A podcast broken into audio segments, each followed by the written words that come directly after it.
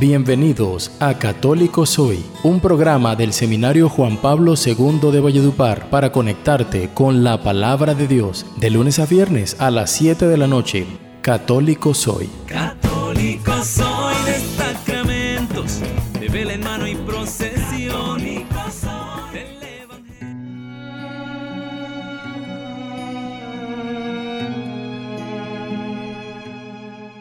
Un bendecido día a todos ustedes que hoy nos están escuchando a través de este su programa Católico Soy, transmitido a través de las emisoras de Valledupar, Ecos de la Buena Noticia 95.7 FM, El Esplendor de la Verdad 88.7 FM, también a través de la emisora virtual Alegría y Gozo, y también nos puedes escuchar a través de la plataforma podcast Anchor. Qué alegría el poder encontrarnos nuevamente en este espacio en el cual compartimos la palabra de Dios y la doctrina del magisterio de la Iglesia. Yo soy José Niño, seminarista del Seminario Juan Pablo II de Valledupar, el que los está acompañando durante este recorrido. Iniciemos el programa de hoy de la mano de Dios, orando de la siguiente manera. Te pido que si te es posible, cierres tus ojos y te conectes con esta oración. Amor infinito y Espíritu santificador. Contra la necedad, concédeme el don de sabiduría, que me libre del tedio y de la insensatez. Contra la rudeza, dame el don de entendimiento, que ahuyente tibiezas, dudas, nieblas y desconfianzas. Contra la precipitación, el don de consejo, que me libre de las indiscreciones e imprudencias. Contra la ignorancia, el don de ciencia, que me libre de los engaños del mundo, demonio y carne, reduciendo las cosas a su verdadero valor. Contra el desánimo y la flojera, el don de fortaleza, que me libre de la debilidad y cobardía en todo caso de conflicto. Contra la dureza, el don de piedad, que me libre de la ira, rencor, injusticia, crueldad y venganza. Contra la soberbia, el don de temor de Dios, que me libre del orgullo, vanidad, ambición y presunción. Gloria al Padre y al Hijo y al Espíritu Santo, como era en el principio, ahora y siempre, por los siglos de los siglos. Amén. Escuchemos ahora una bella alabanza y luego tendremos la lectura y la reflexión del Santo Evangelio. Católico Soy. Católico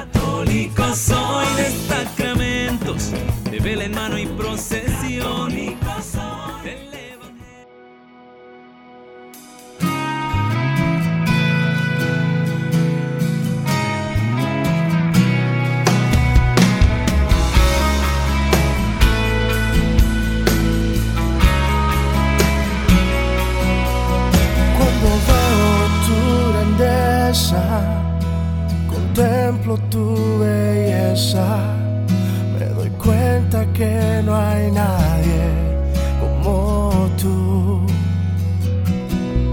Y cuando estoy en tu presencia, tu hermosura me deleita y mi corazón te adora, oh Jesús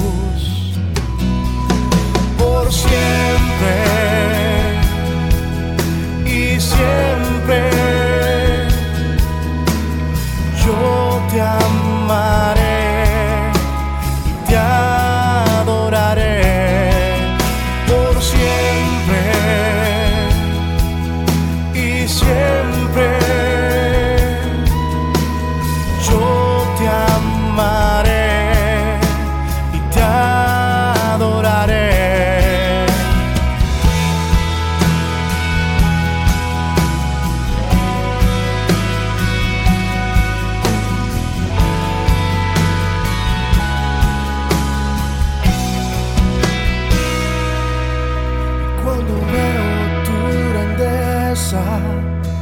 contemplo tu belleza, me doy cuenta que no hay nadie como tú. Cuando estoy en tu presencia, tu hermosura me deleita y mi corazón te adora. Oh Jesús, Jesús, por siempre y siempre yo te amaré. Te adoraré por siempre y siempre yo te amaré y te.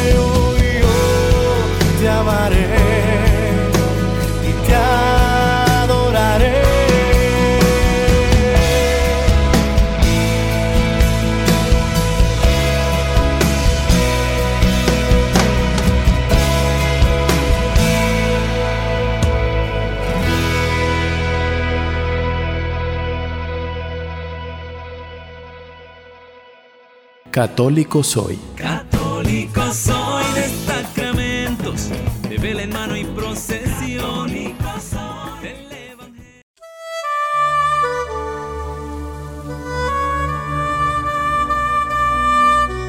Luego de haber escuchado esta alabanza, dispongámonos entonces a escuchar el Evangelio y luego su reflexión. Lectura del Santo Evangelio según San Lucas.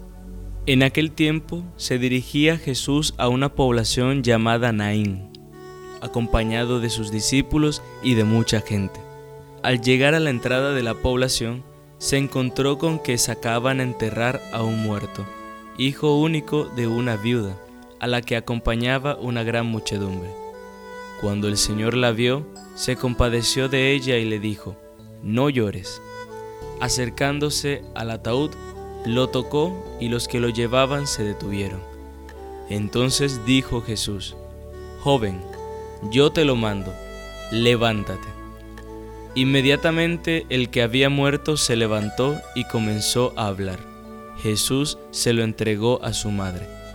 Al ver esto, todos se llenaron de temor y comenzaron a glorificar a Dios diciendo, Un gran profeta ha surgido entre nosotros.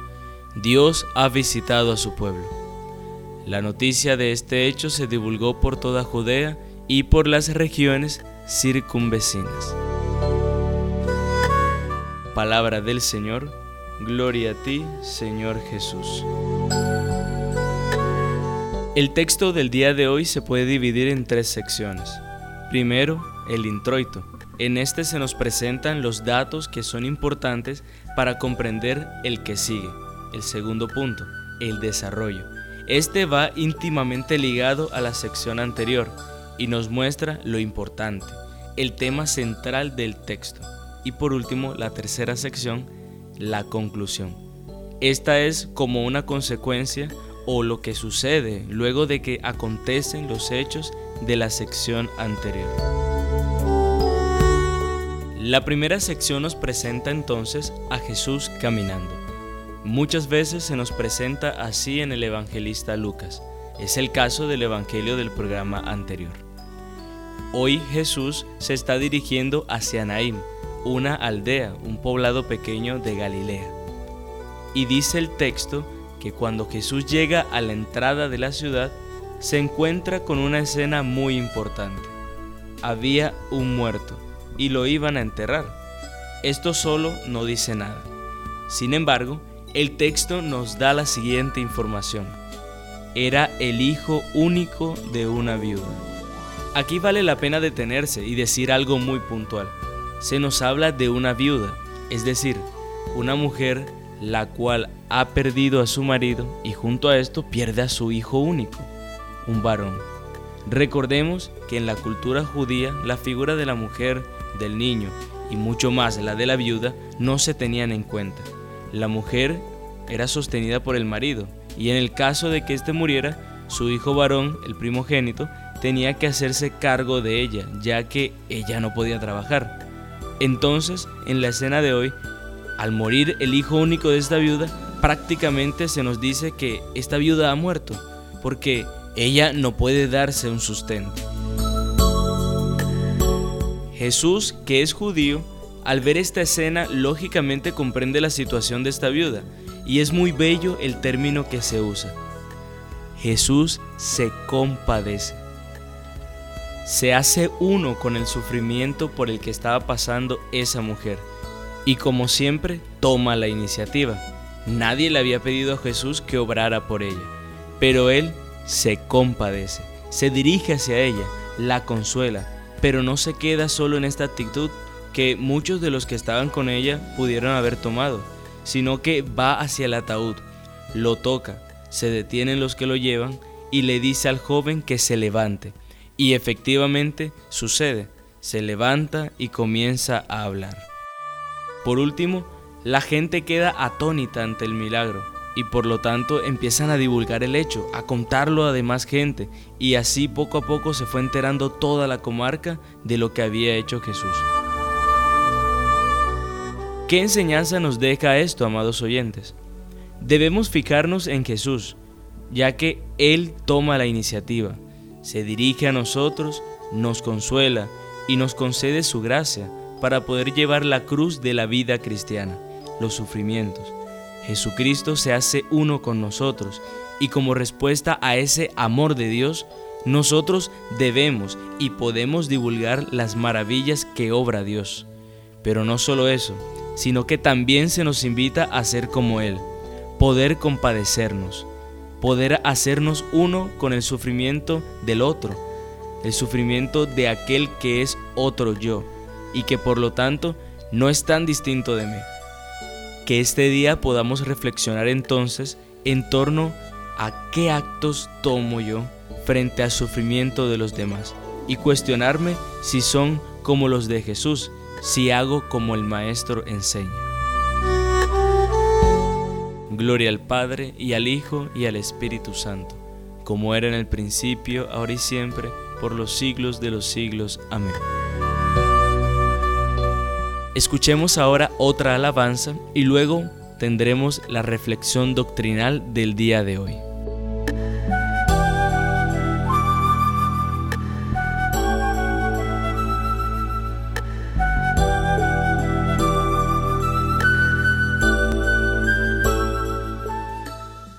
Católico soy. Católico soy de sacramentos, de vela en mano y procesión.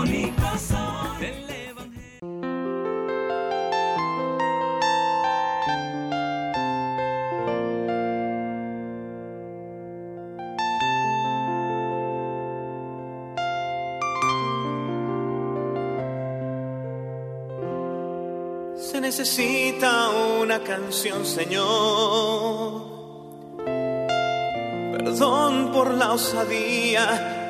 Impaciencia. es que la situación es de emergencia. El mundo nos va haciendo presa de la más absoluta indiferencia. Se necesita una canción, Señor, a prueba de sarcasmos y sorderas, que sea desconcertantemente bella, que la pueda entender cualquiera, tanto el que cree como el que te niega. Que sea una canción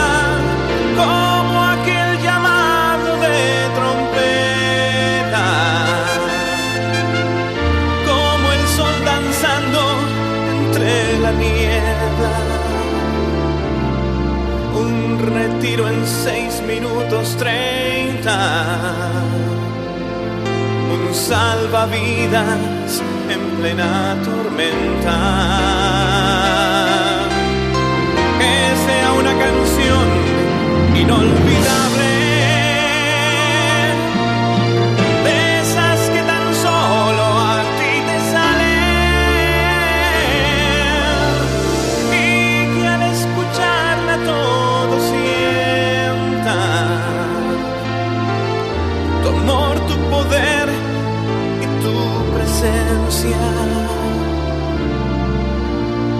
y que haga que todo se enmudezca al ver cómo se cumplen tus promesas.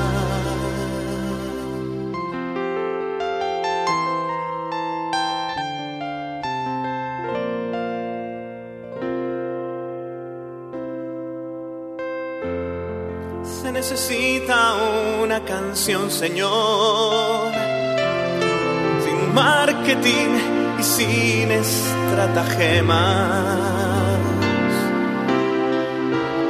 Una canción sencilla pero eterna,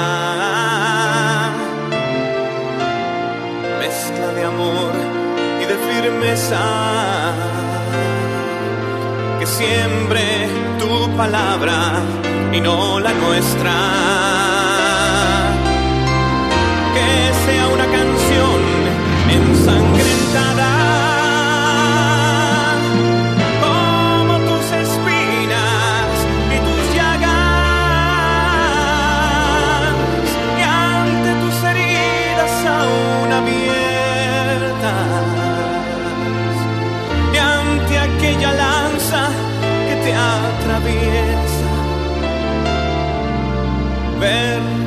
rodillas se doblegan de todos, empezando por las nuestras. Que sea una canción inolvidable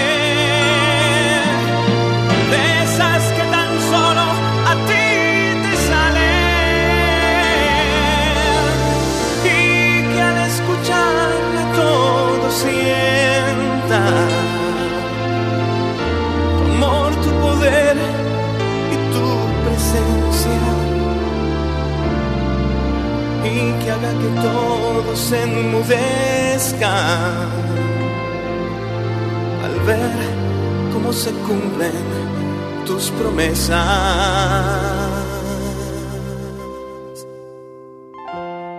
Se necesita una canción, Señor. Y aunque me encantaría componerla, si la hace otro del gremio, no hay problema. Una canción o las que quieras que logren que mi gente se enamore más de ti.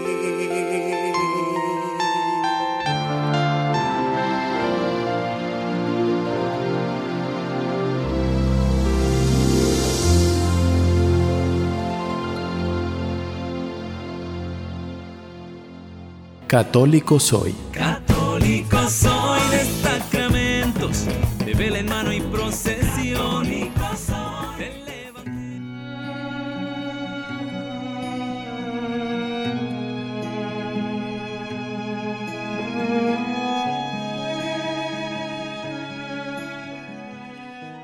Luego de haber escuchado esta alabanza, dispongámonos ahora a escuchar esta reflexión acerca de la doctrina de nuestra amada Iglesia Católica, iglesia a la cual tú y yo pertenecemos. Hoy vamos a hablar de las indulgencias.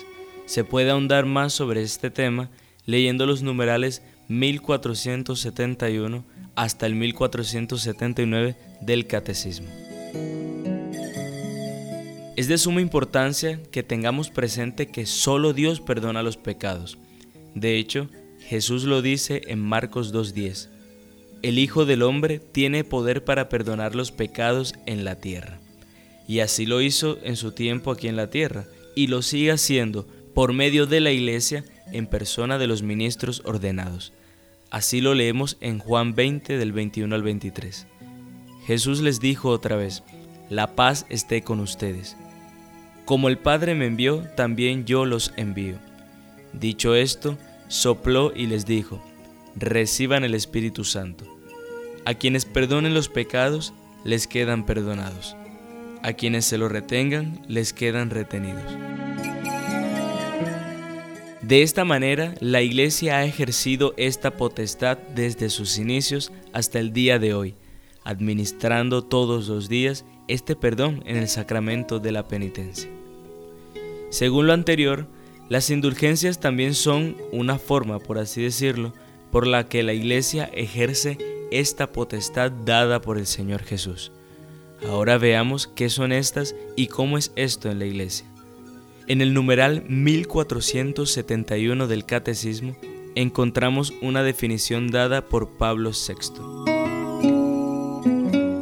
La indulgencia es la remisión ante Dios de la pena temporal por los pecados ya perdonados en cuanto a la culpa que un fiel dispuesto y cumpliendo determinadas condiciones consigue por mediación de la Iglesia, la cual, como administradora de la redención, distribuye y aplica con autoridad el tesoro de las satisfacciones de Cristo y de los santos. De acuerdo a esto podemos deducir tres cosas o realidades para desarrollar. Una es la remisión, otra el pecado y la última la iglesia. Entonces, aquí se entiende lo que se decía al principio acerca del perdón de los pecados, ya que la iglesia es la que administra el perdón mas no la que perdona el pecado. Sin embargo, aquí lo central es el hecho de la remisión, de la llamada pena temporal. Entonces nos podemos preguntar qué pasa en el sacramento de la penitencia. Si luego queda una pena que hay que sanar, ¿qué es lo que hacemos entonces confesándonos? Para responder esto y que no queden dudas, hay que aclarar lo siguiente. El pecado tiene una doble consecuencia. Primero, en cuanto que se priva de la comunión con Dios, y por esto nos alejamos de recibir la vida eterna. A esto se le llama pena eterna. La otra consecuencia del pecado es el apego desordenado a las cosas creadas y que se va nutriendo en nosotros. A esta consecuencia se le llama pena temporal. De esta manera, la pena eterna es la que se cura, por así decirlo, con el sacramento de la penitencia. Así llegamos nuevamente al tema de las indulgencias, ya que éstas nos permiten, como ya hemos escuchado, la remisión de esa pena temporal que queda en nosotros. La indulgencia es entonces como un perdón gratuito de esa pena. Es como si después de una cirugía se sanaran y cicatrizaran al instante las heridas dejadas por esta cirugía. Ahora, la indulgencia es extrasacramental, y esto debido a que no hace parte del sacramento de la penitencia. De esta manera se debe distinguir las indulgencias de la pena o la satisfacción impuesta por el ministro al penitente, cosa de la que se habló en el programa pasado. Y también se debe diferenciar las indulgencias de los actos penitenciales, por ejemplo, el ayuno, la oración y la limosna. Las indulgencias se han dividido en varios grupos, según el territorio, por ejemplo, entre indulgencias universales, que se dan en todo el mundo, e indulgencias locales, que se dan en un sitio determinado, según el tiempo también. Por ejemplo, indulgencias perpetuas que se pueden ganar en cualquier momento e indulgencias temporales que se ganan en determinados días o en un periodo de tiempo. También según el objeto. Y aquí tenemos las llamadas indulgencias reales, eh, el hecho de tener los crucifijos, medallas y entre otros objetos religiosos. Sin embargo, la distinción más grande que se hace entre las indulgencias es indulgencia plenaria, con la cual recibimos la remisión de toda la pena temporal, y la indulgencia parcial, por la cual solo recibimos la remisión de una parte de la pena. Las indulgencias las administra la Iglesia a través del Papa. Este es el único que puede otorgar indulgencias plenarias. También los obispos pueden otorgar indulgencias plenarias si se les permiten, pero ellos pueden dar indulgencias parciales. En cambio, los sacerdotes, que están sujetos a un obispo particular, no pueden dar indulgencias, a no ser que este obispo se lo permita. Así, una indulgencia la puede recibir cualquier fiel creyente, ya sea a su favor o en favor de un difunto, y para recibirla necesita de unas disposiciones previas para esto. Por lo general se pide que para recibir una indulgencia plenaria se haya confesado recientemente, que se participe de la comunión.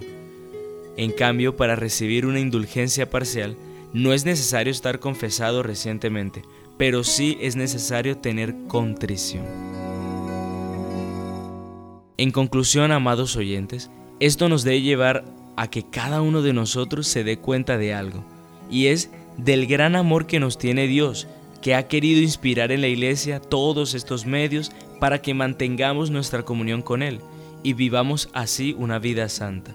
Con razón se le llama a la iglesia sacramento universal de salvación, porque es aquí, en el cuerpo de Cristo, es aquí en el que se reciben todas estas gracias especiales en la tierra dadas por Dios de lo alto. Gloria al Padre, y al Hijo, y al Espíritu Santo, como era en el principio, ahora y siempre, por los siglos de los siglos. Amén. Católico soy. Católico